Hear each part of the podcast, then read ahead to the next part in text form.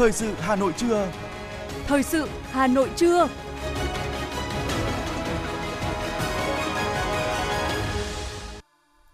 Kính chào quý vị các bạn. Bây giờ là chương trình thời sự của Đài Phát thanh và Truyền hình Hà Nội. Chương trình trưa nay Chủ nhật, ngày 12 tháng 3 có những nội dung chính sau đây. Đoàn đại biểu Quốc hội Việt Nam tham dự Đại hội đồng Liên minh Nghị viện Thế giới lần thứ 146. Nhiều hoạt động ý nghĩa ngày quyền của người tiêu dùng Việt Nam. Tương bừng chương trình du lịch Hà Nội chào năm 2023. Phần tin thế giới có những sự kiện nổi bật. Israel biểu tình phản đối cải cách tư pháp bước sang tuần thứ 10 liên tiếp. Kinh tế châu Á được đánh giá ít điểm sáng trong năm 2023. Sau đây là nội dung chi tiết.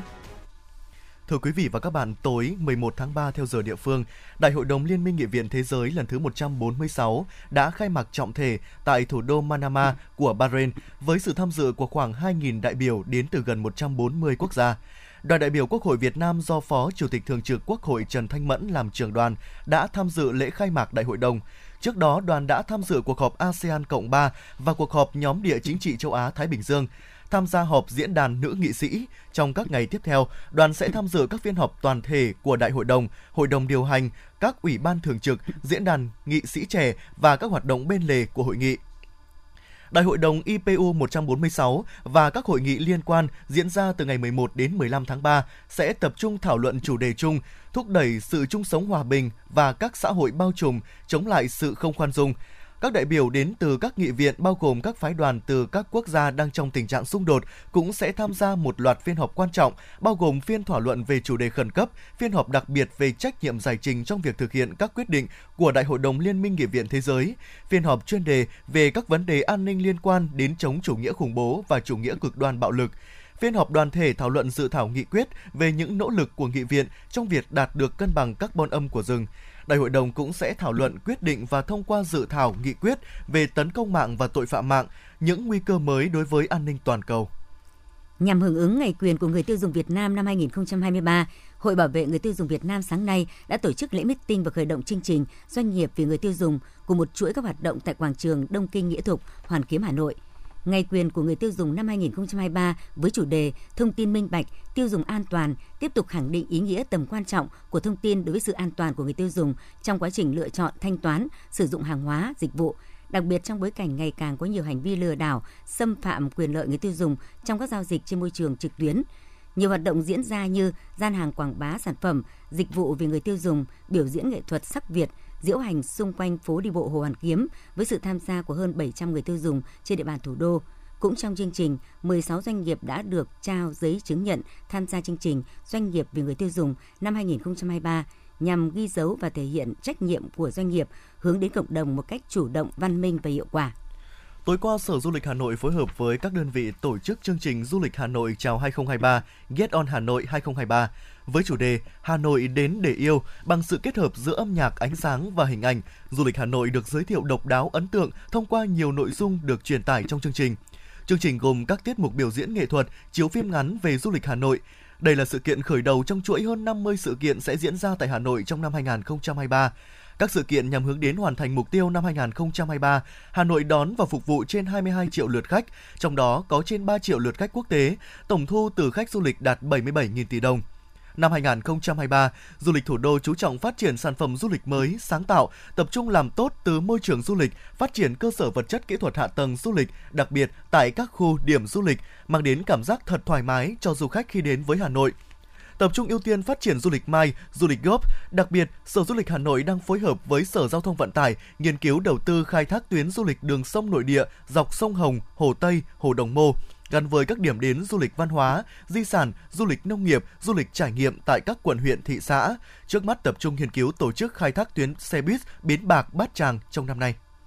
Sở Văn hóa và Thể thao Hà Nội vừa ban hành kế hoạch tổ chức kỷ niệm Ngày Quốc tế Hạnh phúc nhân kỷ niệm 10 năm thực hiện đề án Ngày Quốc tế Hạnh phúc 20 tháng 3. Theo đó, ngành văn hóa thủ đô lên kế hoạch đẩy mạnh công tác tuyên truyền về xây dựng nhân cách con người Việt Nam từ giáo dục đạo đức lối sống trong gia đình, luật phòng chống bạo lực gia đình, luật bình đẳng giới nhằm trang bị nâng cao nhận thức của các tầng lớp nhân dân về vị trí vai trò chức năng của gia đình trong sự phát triển kinh tế xã hội với mục đích xây dựng gia đình Việt Nam no ấm, bình đẳng, tiến bộ và hạnh phúc. Các hoạt động sẽ được tổ chức trước, trong và sau dịp kỷ niệm gồm gặp mặt, biểu dương gia đình tiêu biểu, cán bộ làm công tác gia đình tiêu biểu trong các lĩnh vực hoạt động văn hóa xã hội, phát triển kinh tế, hoạt động nhân đạo, từ thiện, tọa đàm, chia sẻ những kinh nghiệm về chủ đề hạnh phúc, hạnh phúc cá nhân, hạnh phúc gia đình, hạnh phúc dòng họ, hạnh phúc cộng đồng, hạnh phúc nghề nghiệp, hạnh phúc học đường. Sở Văn hóa và Thể thao Hà Nội cũng đề nghị Ủy ban nhân dân các quận huyện thị xã triển khai lựa chọn bình bầu các gia đình tiêu biểu đề xuất thành phố biểu dương khen thưởng. Dự kiến lễ biểu dương khen thưởng sẽ diễn ra ngày 17 tháng 3 tới. Hôm nay tại Học viện Báo chí và Tuyên truyền, Nhà xuất bản Chính trị Quốc gia Sự thật phối hợp với Hội Khoa học Lịch sử Việt Nam tổ chức tọa đàm ra mắt sách Công cuộc trung hương đất nước của họ Khúc cuối thế kỷ 9 đầu thế kỷ 10 trong lịch sử dân tộc Việt Nam. Cuốn sách bao gồm 50 bài viết được chất lọc từ hơn 100 tham luận trong hội thảo, phản ánh ba nội dung lớn: sự nghiệp trung hương đất nước của họ Khúc đầu thế kỷ 10, hành trang và công lao của Tam Khúc Chúa, tư liệu liên quan đến công cuộc trung hương đất nước của họ Khúc, Bên cạnh các bài viết tôn vinh vai trò và công lao của khúc thừa dụ, khúc hạo, cuốn sách giúp bạn đọc có thêm những thông tin tư liệu chân thực với góc nhìn đa chiều khách quan khi đánh giá về vị trí vai trò to lớn của công cuộc trung hưng đất nước mà họ khúc tiến hành từ sự vận động của lịch sử dân tộc trong thế kỷ thứ 10 những bài học lịch sử về nghệ thuật quân sự, sách lược ngoại giao trong buổi đầu dựng nước và giữ nước. Đồng thời, tọa đàm còn góp phần truyền lửa, khơi dậy niềm đam mê, yêu thích tìm hiểu lịch sử đất nước, nhất là đối với thế hệ trẻ. Thưa quý vị các bạn, làng chùa là tên gọi nôm của làng Hoàng Dương, xã Sơn Công, huyện Ứng Hòa. Nơi đây được mệnh danh là ngôi làng của thi ca. Từ nhiều năm nay, người làng chùa luôn tự hào về mảnh đất quê hương, không chỉ giàu truyền thống lịch sử mà còn có truyền thống hiếu học, lấy đức làm gốc và lấy thơ để truyền đức. Được mệnh danh là làng xuất khẩu thành thơ, độc nhất vô nhị trên cả nước. Bởi vậy, điều này được chính người làng chùa hay còn gọi là làng Hoàng Dương, xã Sơn Công, huyện Ứng Hòa thể hiện đầy kiêu hãnh trên những tấm biển dựng quanh các trục đường liên xóm, như một cách khẳng định thương hiệu thơ là cốt cách, tâm hồn người làng chùa, đúng với ý nghĩa bốn chữ vọng tự nhập xuất tạc trên cổng làng. Ông Lê Xuân Sùng, thôn Sơn Dương, xã Sơn Công, huyện Ứng Hòa, Hà Nội cho biết. Trên đó thì những câu nói, lời dạy của cha ông thì không phải ai cũng biết. Chính vì vậy trên người làng chùa được treo lên tấm biển là để một phương thức truyền tải và lưu giữ tốt nhất rất bổ ích để chính người làng chùa biết sống sao cho tốt đẹp, xứng đáng với truyền thống văn hóa của làng quê, của gia đình và đẹp mắt trong những ờ, vị khách phương xa tới nơi. Có thể kể đến các câu thơ người làng chùa thì lấy đức làm gốc và lấy thơ để truyền đức. Hoặc là thuộc một bài thơ hay thì quên đi một câu chửi độc. Làng chùa có 800 hộ gần 1.300 nhân khẩu. Đối với người dân nơi đây, thơ là món ăn tinh thần không thể thiếu trong cuộc sống hàng ngày nuôi dưỡng đời sống văn hóa của những con người tưởng như cả một đời chỉ biết đến đồng ruộng nơi thôn quê. Thơ của người làng chùa xuất phát từ những mong muốn ý nghĩ của người dân. Từ những em nhỏ đến các cụ già trên 90 tuổi đều yêu thơ và có thể làm thơ. Họ ngâm thơ mọi lúc mọi nơi, khi đi làm đồng, lúc ngồi tán chuyện, khi vui hội chơi xuân và ngay cả khi dạy bảo giáo dục con cái. Ông Ngô Mạnh Cường, chủ nhiệm câu lạc bộ thơ thôn Hoàng Dương, xã Sơn Công, huyện Ứng Hòa cho biết. Đối với người làng chùa thì tình yêu thơ của họ là như ngấm vào máu và thịt rồi. Trên là bất kể chỗ nào cánh đồng hoặc là làm nghề hàng lan hoặc làm một bất cứ việc gì họ cũng có thể làm được câu thơ hay. Đấy. Thực ra thơ của người làng chùa thì là thơ chân chất của người nông dân, đa phần là nông dân. Thế họ làm ngoài ruộng, họ uh, cắt lúa, họ cày cấy họ cũng đều làm thơ cho nên là thơ đó nó còn rất mộc mạc nhưng lại rất chân tình của người nông dân Năm 1982, Hội thơ làng chùa chính thức ra đời. Từ đó đến nay, hội thơ ngày càng phát triển và trở thành món ăn tinh thần không thể thiếu trong sinh hoạt hàng ngày của người dân làng chùa. Mỗi tuần một lần, những người yêu thơ làng chùa lại tập trung lại tại nhà văn hóa thôn để cùng đàm đạo thơ ca. Họ cùng nhau bình luận, góp ý cho những tác phẩm mới. Những bài thơ đã được ban chủ nhiệm câu lạc bộ thơ làng chùa thẩm định và thông qua sẽ được đọc trên loa phát thanh của thôn để bà con cùng thưởng thức. Thơ làng chùa là tiếng lòng của bà con nơi đây, là những xúc cảm, sẻ chia tâm tình của những người con làng chùa. Từ bao năm qua, thơ vẫn như mạch nguồn chảy mãi trong tâm hồn của mỗi người con làng chùa, tiếp nối từ thế hệ nọ sang thế hệ kia. Những vần thơ hồn hậu dung dị mà chứa chan tình yêu thương gia đình, cuộc sống, không chỉ được biết đến là vùng đất mộng mơ, là cảm hứng của nhiều thơ ca, làng chùa còn chứa đựng cả những năm tháng khốc liệt của chiến tranh. sự kiện Bến lội Hoàng Dương góp phần quan trọng trong chiến lược quân sự của Quân đội Nhân dân Việt Nam chống lại quân đội thực dân Pháp. Đã 68 năm kể từ khi diễn ra, trận vận động chiến oai hùng chống lại thực dân Pháp tại Bến lội, làng chùa, hay còn gọi là làng Hoàng Dương, xã Sơn Công, huyện Ứng Hòa, vẫn là ký ức không thể nào quên, là một giai đoạn lịch sử đáng tự hào đối với các nhân chứng lịch sử trực tiếp tham gia vào trận đánh và với những người dân, những thế hệ sau của mảnh đất này. Trong hai cuộc chiến chống Pháp và đế quốc Mỹ, quân và dân làng chùa thế hệ tiếp nối thế hệ đóng góp công sức chiến đấu bảo vệ quê hương. Giờ đây miền quê làng chùa cũng khang trang hơn, đẹp hơn nhờ sự quan tâm của nhà nước, sự chung tay của chính quyền và người dân. Bên cạnh là tình yêu thơ vẫn luôn trong họ như món ăn tinh thần không thể thiếu trong cuộc sống hàng ngày. Ông Vũ Văn Thành, Bí thư Đảng ủy xã Sơn Công, huyện Ứng Hòa cho biết. Điểm gắn biển di tích của cái điểm ờ, tại cái biến đổi của làng chùa của năm 1950. Đây là cái sự kiện ờ, ờ, diễn ra trận đánh. Nó rất có ý nghĩa quan trọng trong công tác tổ chức tuyên truyền về sự kiện cách mạng. Thì vấn đề điểm này thì về phía đảng ủy, ủy ban nhân dân xã Sơn Công, cũng Hà Nội sẽ tiếp tục đề nghị ủy ban thành phố à, để đầu tư kinh phí để hoàn thiện cái điểm di tích lịch sử này. Đây là cái điểm để mà tiếp tục để tuyên truyền cho các thế hệ đảng ủy hội đồng dân ủy ban nhân xã Sơn Công rất quan tâm tạo điều kiện cho câu lạc bộ thơ làng chùa tiếp tục phát triển để thường xuyên đổi mới cái nội dung hoạt động của thơ trong cái thời kỳ à, đẩy mạnh công nghiệp hóa hiện đại hóa hiện nay. Rời làng chùa, chúng tôi đều mang theo những cảm xúc không thể nói bằng lời về quê hương giàu truyền thống cách mạng giàu chất thơ và tình người. Nếu quý vị có dịp đến với miền quê này, sẽ được gặp gỡ những nhà thơ nông dân, sẽ được hiểu thêm về những giá trị lịch sử mà mỗi người làng luôn cảm thấy tự hào.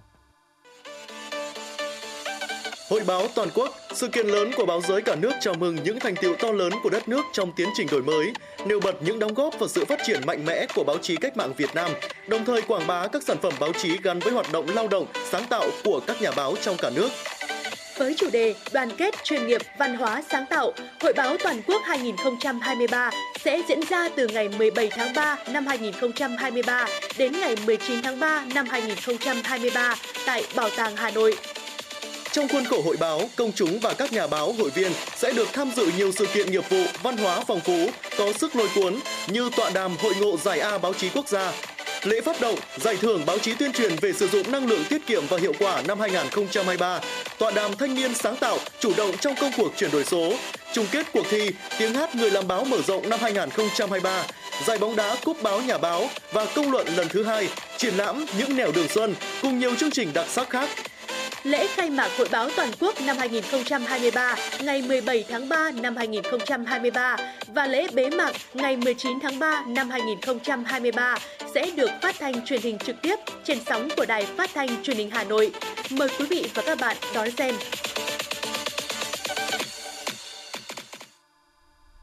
Tiếp theo là những thông tin về tình hình đăng kiểm đang được người dân quan tâm. Thưa quý vị các bạn, Phó Thủ tướng Chính phủ Trần Hồng Hà vừa ký công văn 124 về việc tháo gỡ khó khăn vướng mắc trong hoạt động đăng kiểm xe cơ giới. Theo đó, Phó Thủ tướng giao Bộ Giao thông Vận tải chủ trì phối hợp với các cơ quan có liên quan xây dựng nghị định sửa đổi bổ sung một số điều của Nghị định số 139 quy định về kinh doanh dịch vụ kiểm định xe cơ giới. Công tác kiểm định phương tiện giao thông là dịch vụ công rất quan trọng. Do vậy, trong khi giải quyết xử lý những yếu kém của cơ quan quản lý nhà nước, phải tìm giải pháp tốt nhất, không làm ảnh hưởng đến quyền và lợi ích của người dân. Phó Thủ tướng yêu cầu Bộ trưởng Bộ Giao thông Vận tải trước mắt cần khẩn trương huy động điều phối nhân lực, đăng kiểm viên, cán bộ nghiệp vụ ở các địa phương khác để tăng cường cho các trung tâm đăng kiểm ở Hà Nội, Thành phố Hồ Chí Minh kết hợp tăng ca kíp để đáp ứng nhu cầu kiểm định của người dân.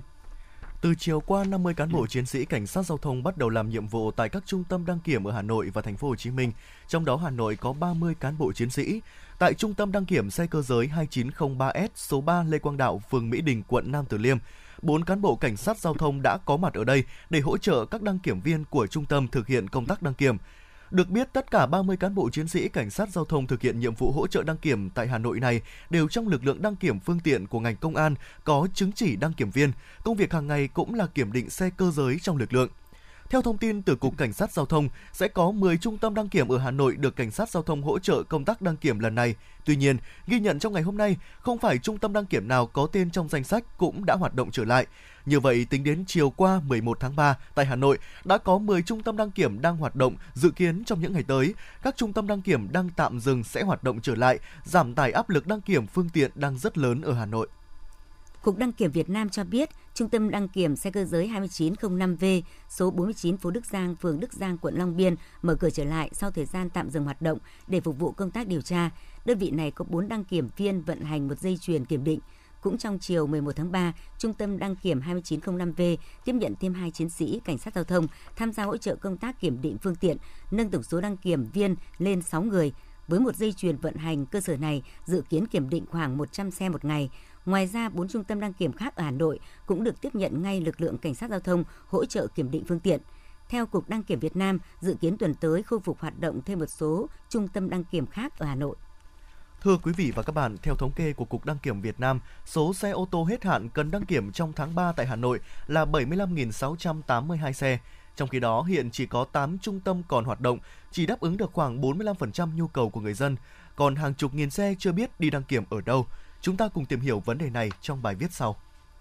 Thiếu trầm trọng cơ sở đăng kiểm khiến các doanh nghiệp vận tải đường bộ, nhất là vận tải hàng hóa thiệt hại nặng nề khi hàng nghìn phương tiện sơ mi rơ móc đến hạn đăng kiểm nhưng không đăng kiểm được. Sở hữu hơn 150 đầu xe tải thùng và xe container chuyên vận tải hàng hóa. Thời điểm này, ông Trần Đức Nghĩa, Tổng Giám đốc Công ty Vận tải Delta như ngồi trên đống lửa vì mất đi nhiều cơ hội đặt hàng của đối tác. Hàng chục xe của doanh nghiệp đến kỳ kiểm định nay vẫn phải ngồi chờ đợi đăng kiểm. Theo tính toán của doanh nghiệp, mỗi một đầu xe đăng kiểm xong cũng phải mất ít nhất một tuần làm mất đi chi phí cơ hội cho mỗi xe container khoảng từ 1 đến 1,2 triệu một ngày. Suy giảm năng lực vận tải đồng nghĩa với việc ách tắc lưu thông hàng hóa. Ông Trần Đức Nghĩa, Tổng Giám đốc Công ty Vận tải Delta phân tích những khó khăn mà doanh nghiệp gặp phải. Chúng ta cứ nhân với lại cái chi phí cơ hội một ngày thôi. Ví dụ như là hiện tại bây giờ chúng tôi đang có một cái xe hai tầng đang đăng kiểm đang rất là khó khăn ờ, và đã kéo dài gần một tuần nay chưa xong thì thì thì chiếc xe đấy ước tính sơ bộ là chúng tôi ờ, về chi phí cơ hội thì chúng tôi hiện tại bây giờ là đã tổn thất cỡ khoảng 4 5 triệu đồng cho cái cái cái xe đấy rồi. Nhưng nhưng thêm vào đấy nữa là do con xe nó không vận hành được. Chúng tôi lại phải duy trì hai con xe khác, hai chiếc xe khác để thay thế cho một chiếc xe hai tầng. Và cái đấy ấy, thì uh, thực sự là tổn thất ấy là nó nhân lên hơn hai lần chứ nó không chỉ có một lần như vậy. Riêng Hiệp hội Logistics thành phố Hà Nội có 71 hội viên doanh nghiệp thì đều lâm vào cảnh tương tự, thậm chí còn nghiêm trọng hơn khi doanh nghiệp số đầu xe lớn. Thông thường mỗi đầu xe chở được khoảng 3 chuyến hàng thì nay mỗi xe mất ít nhất 3 ngày nằm chờ kiểm định thì doanh nghiệp mất khoảng từ 20 đến 30 triệu đồng, chưa kể nhiều chi phí phát sinh. Nếu không có giải pháp hiệu quả sẽ ảnh hưởng đến đời sống an sinh khi tài xế cũng phải nghỉ việc. Anh Lê Đức Thuận, công ty Đại Tân tỉnh Bắc Ninh và anh Nguyễn Tuấn Anh, công ty vận tải Hưng Yên phản ánh. Theo như tôi nghĩ về cái tình trạng vào cái lúc này là riêng bây giờ là cái đứt gãy cái cung ứng mà mà kiểm định mà rất khó khăn cho các doanh nghiệp, mà đặc biệt là các doanh nghiệp mà có những cái hợp đồng mà, mà cung cấp cho các nhà uh, nhà nhà đầu tư của các công ty của liên quan đến nước ngoài thì không có cái xe cung cấp đó thì người ta phạt một cái rất chi là nặng. À, bây giờ tính ra một ngày thì ờ, nếu mà thiệt hại về cái kinh tế thì ờ, mỗi ừ, một ngày nó phải rơi vào 10 đến 15 triệu. Không chở hàng hóa là xe nằm không. Đấy, cứ hai ngày ở đây là tính ra phải ờ, hơn 20 triệu đến 30 triệu. Theo Hiệp hội Vận tải ô tô Việt Nam, có tới 40% số lượng xe đang chờ kiểm định trong tổng số 800.000 xe kinh doanh vận tải hàng hóa. Nguy cơ nhiều doanh nghiệp sẽ bị chủ hàng kiện hợp đồng kinh tế vì chậm giao hàng đang dần hiện hữu. Ông Nguyễn Văn Quyền, Chủ tịch Hiệp hội Vận tải ô tô Việt Nam kiến nghị. Có lẽ đây là một cái sự kiện là chưa từng có trong cái à, ngành đăng kiểm phương tiện cơ giới đường bộ của Việt Nam và gây những cái tác động rất là sâu rộng à, đến cái hoạt động vận tải cũng như là cái việc mà sử dụng cái phương tiện để lưu thông trên đường bộ nói chung. Chúng tôi rất là mong muốn các cái cơ quan có thẩm quyền để nhanh chóng có cái chỉ đạo cũng như là sự phối hợp chặt chẽ để làm sao giải quyết cái tình hình này trong cái thời gian sớm nhất. Nhằm tháo gỡ khó khăn về nguồn nhân lực phục vụ công tác kiểm định xe cơ giới trong thời gian trước mắt, Bộ Giao thông Vận tải vừa có văn bản kiến nghị Chính phủ, Thủ tướng Chính phủ một số biện pháp, trong đó đề nghị cho hoạt động trở lại các đơn vị đăng kiểm đã bị đình chỉ hoạt động nhưng chưa hết thời hạn tạm đình chỉ nếu đã áp được nếu đã đáp ứng được các điều kiện của Nghị định 139 2018 của Chính phủ đồng thời cho phép các phương tiện quá hạn đăng kiểm trong vòng 15 ngày được phép di chuyển đến các đơn vị đăng kiểm để thực hiện kiểm định an toàn kỹ thuật và bảo vệ môi trường theo quy định. Thưa quý vị, Bộ Tài chính vừa có tờ trình gửi Thủ tướng Chính phủ về dự thảo nghị định quy định mức thu, chế độ thu, nộp, miễn, quản lý và sử dụng phí dịch vụ sự... Xin lỗi quý vị và sử dụng phí sử dụng đường bộ. Bộ Tài chính đề xuất mức thu phí sử dụng đường bộ áp dụng cho ô tô chia thành 8 nhóm, căn cứ để phân chia mức phí dựa trên tải trọng về ghế ngồi. Mức phí mỗi tháng với ô tô thấp nhất là 130.000 đồng và cao nhất là 1 triệu 430.000 đồng. Cơ quan nhà nước quản lý giao thông đường bộ được để lại 1,2% tiền thu được để trang trải chi phí hoạt động thu phí. Các trung tâm đăng kiểm thu phí nộp về Cục Đăng kiểm Việt Nam để Cục Đăng kiểm Việt Nam tổng hợp và khai nộp phí vào ngân sách nhà nước.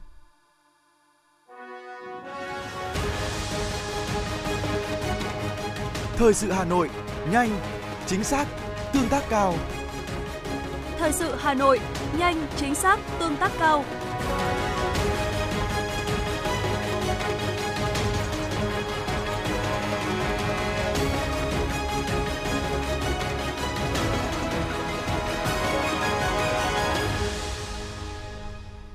Chương trình xin được tiếp tục với những thông tin kinh tế xã hội. Bộ Tài chính vừa công bố thông tin thực hiện chương trình công tác tháng 2, trong đó tổng khối lượng trái phiếu chính phủ phát hành trong tháng 2 là hơn 36.000 tỷ đồng, ghi nhận mức tăng trưởng mạnh. Khối lượng phát hành trái phiếu chính phủ cũng khá thành công khi con số đấu thầu thành công lên tới 34.400 tỷ đồng. Tính trung bình, trái phiếu chính phủ có kỳ hạn phát hành 12 năm, lãi suất phát hành 4,37% một năm. Dự kiến trong năm nay, khối lượng trái phiếu chính phủ phát hành khoảng 400.000 tỷ đồng.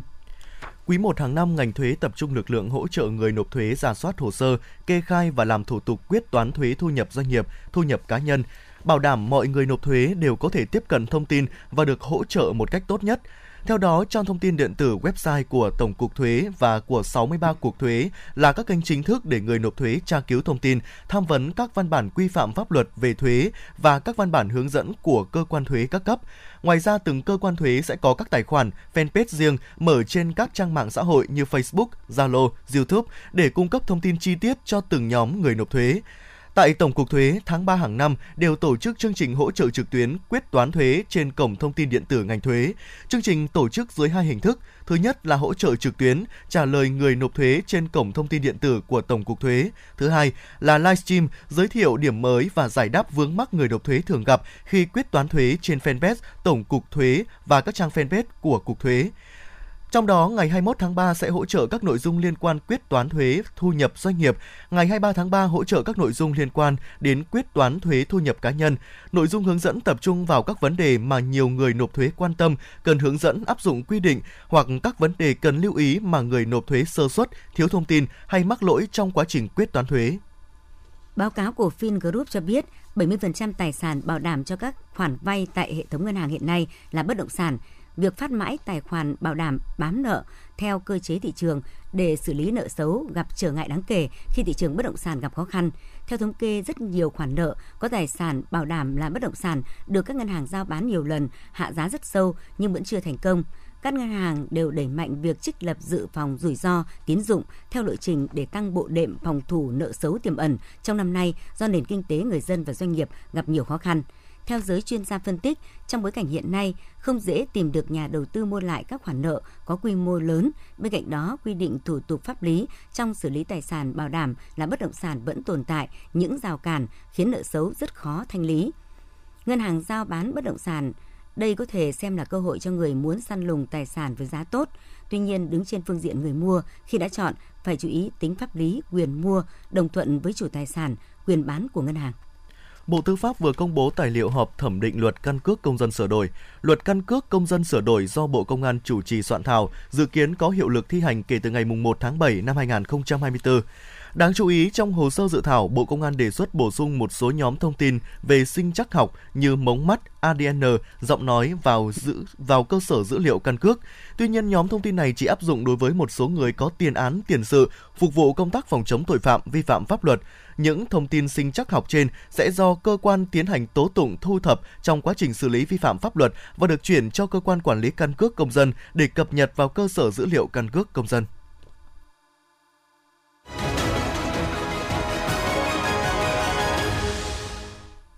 Quý vị và các bạn đang nghe chương trình thời sự của Đài Phát thanh và Truyền hình Hà Nội. Phần tin thế giới sẽ tiếp nối chương trình. Hội nghị mở rộng lần thứ 5 của Quân ủy Trung ương Đảng Lao động Triều Tiên khóa 8 với sự chủ trì của nhà lãnh đạo Kim Jong Un, Bình Nhưỡng đã quyết định triển khai những biện pháp răn đe chiến tranh quan trọng và thực chất. Theo hãng thông tấn Trung ương Triều Tiên,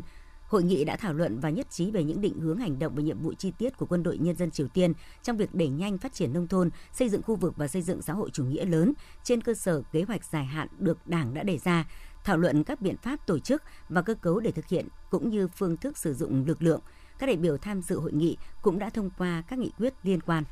Đáng chú ý, hội nghị đã thảo luận và thông qua những bước thực tiễn quan trọng để giúp biện pháp sử dụng gian đe chiến tranh được hiệu quả, mạnh mẽ và mang tính tiến công hơn nhằm ứng phó với tình hình hiện nay mà trong đó các hành động khiêu khích chiến tranh và Mỹ và Hàn Quốc đang tiến tới làn danh đỏ. Tuy nhiên, hãng thông tấn Trung ương Triều Tiên không cho biết cụ thể về những biện pháp này. Hội nghị mở rộng của Quân ủy Trung ương Đảng Lao động Triều Tiên diễn ra trước cuộc tập trận chung quy mô lớn mang tên lá chắn tự do của quân đội Mỹ và Hàn Quốc bắt đầu từ ngày 13 tháng 3. Đặc phái viên của Liên Hợp Quốc tại Libya đã kêu gọi các phe phái đối địch ở quốc gia Bắc Phi hướng tới mục tiêu và giữa tháng 6 năm nay sẽ thống nhất được các điều khoản cho cuộc bầu cử bị trì hoãn từ lâu. Phát biểu trước Hội đồng Bảo an Liên Hợp Quốc hồi tháng 2 vừa qua, nhà ngoại giao người Senegal đã đề xuất sáng kiến mới nhằm phá vỡ thế bế tắc trong tiến trình đàm phán về cơ sở pháp lý cho các cuộc bầu cử tổng thống và quốc hội tại Libya vốn ban đầu được lên kế hoạch tổ chức vào tháng 12 năm 2021.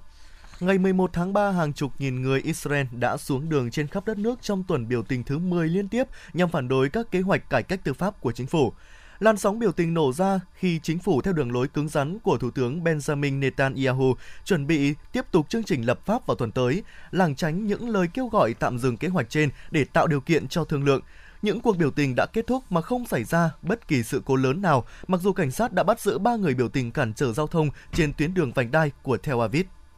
Tổng thống Mỹ Joe Biden và Chủ tịch Ủy ban châu Âu đã nhất trí tổ chức các cuộc đàm phán về một thỏa thuận khoáng chất quý quan trọng dùng trong ô tô điện tạo điều kiện đáp ứng các yêu cầu trợ cấp trong đạo luật giảm lạm phát của Mỹ. Tuyên bố chung sau cuộc gặp, hai nhà lãnh đạo cho biết có ý định khởi động nỗ lực đàm phán về một thỏa thuận bảo đảm rằng các khoáng chất khai thác hoặc xử lý ở EU vẫn được tính khi hưởng các lợi thế trong quá trình sản xuất ô tô điện theo đạo luật của Mỹ. Bước đi mới nhất này cho thấy Mỹ và EU đang nỗ lực giải quyết bất đồng liên quan đến đạo luật này. Báo cáo triển vọng kinh tế khu vực châu Á của công ty bảo hiểm thương mại toàn cầu Achadius có trụ sở tại Amsterdam, Hà Lan chỉ ra rằng sự phục hồi kinh tế khu vực đang mất đà do các điều kiện tài chính thắt chặt hơn, lạm phát, môi trường kinh tế toàn cầu suy yếu và căng thẳng địa chính trị. Chuyên gia kinh tế Bert Burger của Achadius nhận định các nền kinh tế châu Á đang trên đà tăng trưởng khiêm tốn trong năm nay, nhanh nhất là Philippines sẽ tăng trưởng 4,1%, tiếp theo là Thái Lan và Việt Nam cùng 4%, trong khi Indonesia là 3,6%. Theo ông, với nền kinh tế và hệ thống tài chính ngày càng vững mạnh, năm thị trường mới nổi lớn nhất Đông Nam Á vẫn kiên cường trước những cú sốc bên ngoài gần đây, khiến các nền kinh tế có nhiều khả năng được hưởng lợi từ xu hướng đa dạng hóa chuỗi cung ứng toàn cầu.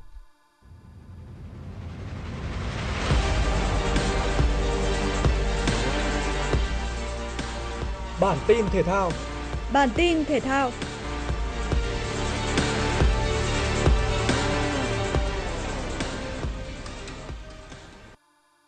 Đội tuyển Việt Nam và U23 Việt Nam đã có buổi tập luyện cùng nhau trên sân Trung tâm Đào tạo bóng đá trẻ Việt Nam. Với đội tuyển quốc gia, đây là buổi tập cuối cùng trong đợt hội quân ngắn ngày để làm quen với ý tưởng chiến thuật của tân huấn luyện viên trưởng Philippe Chuzier. Trong khi đó, U23 Việt Nam sẽ bước vào giai đoạn tập huấn thứ 3 trong kế hoạch rèn quân của chiến lược gia người Pháp. Kết thúc buổi tập, các cầu thủ đội tuyển quốc gia đã trở về câu lạc bộ chủ quản để tiếp tục chuẩn bị cho các giải chuyên nghiệp quốc gia sẽ trở lại vào đầu tháng 4 tới. Dự kiến, đợt tập trung tiếp theo của đội tuyển quốc gia sẽ rơi vào khung FIFA Days tháng 6 với lịch thi đấu giao hữu quốc tế sẽ được VFF công bố trong thời gian tới.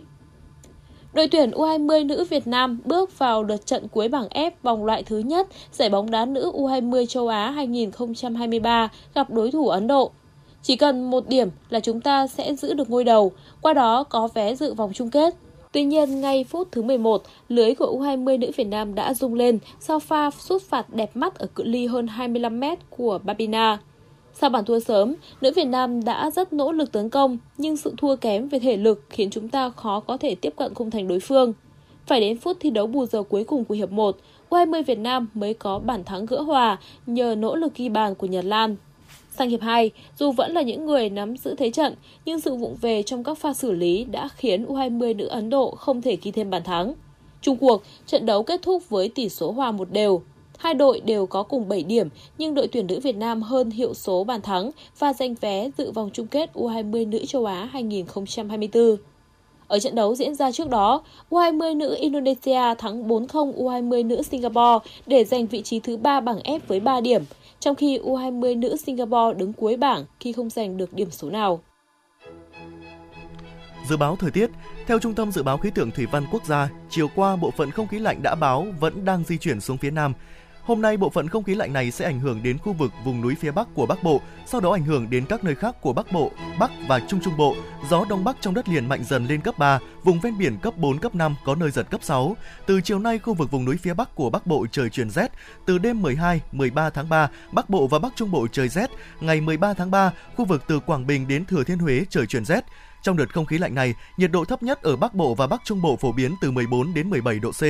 Khu vực vùng núi Bắc Bộ phổ biến từ 11 đến 14 độ C, vùng núi cao có nơi dưới 10 độ C. Khu vực từ Quảng Bình đến Thừa Thiên Huế phổ biến từ 17 đến 19 độ C. Quý vị và các bạn vừa nghe chương trình thời sự của Đài Phát thanh và Truyền hình Hà Nội, chỉ đạo nội dung Nguyễn Kim Khiêm, chỉ đạo sản xuất Nguyễn Tiến Dũng, tổ chức sản xuất Vương Truyền. Chương trình do biên tập viên Thủy Chi, phát thanh viên Thanh Hiền Võ Nam cùng kỹ thuật viên Duy Anh phối hợp thực hiện. Xin chào và hẹn gặp lại.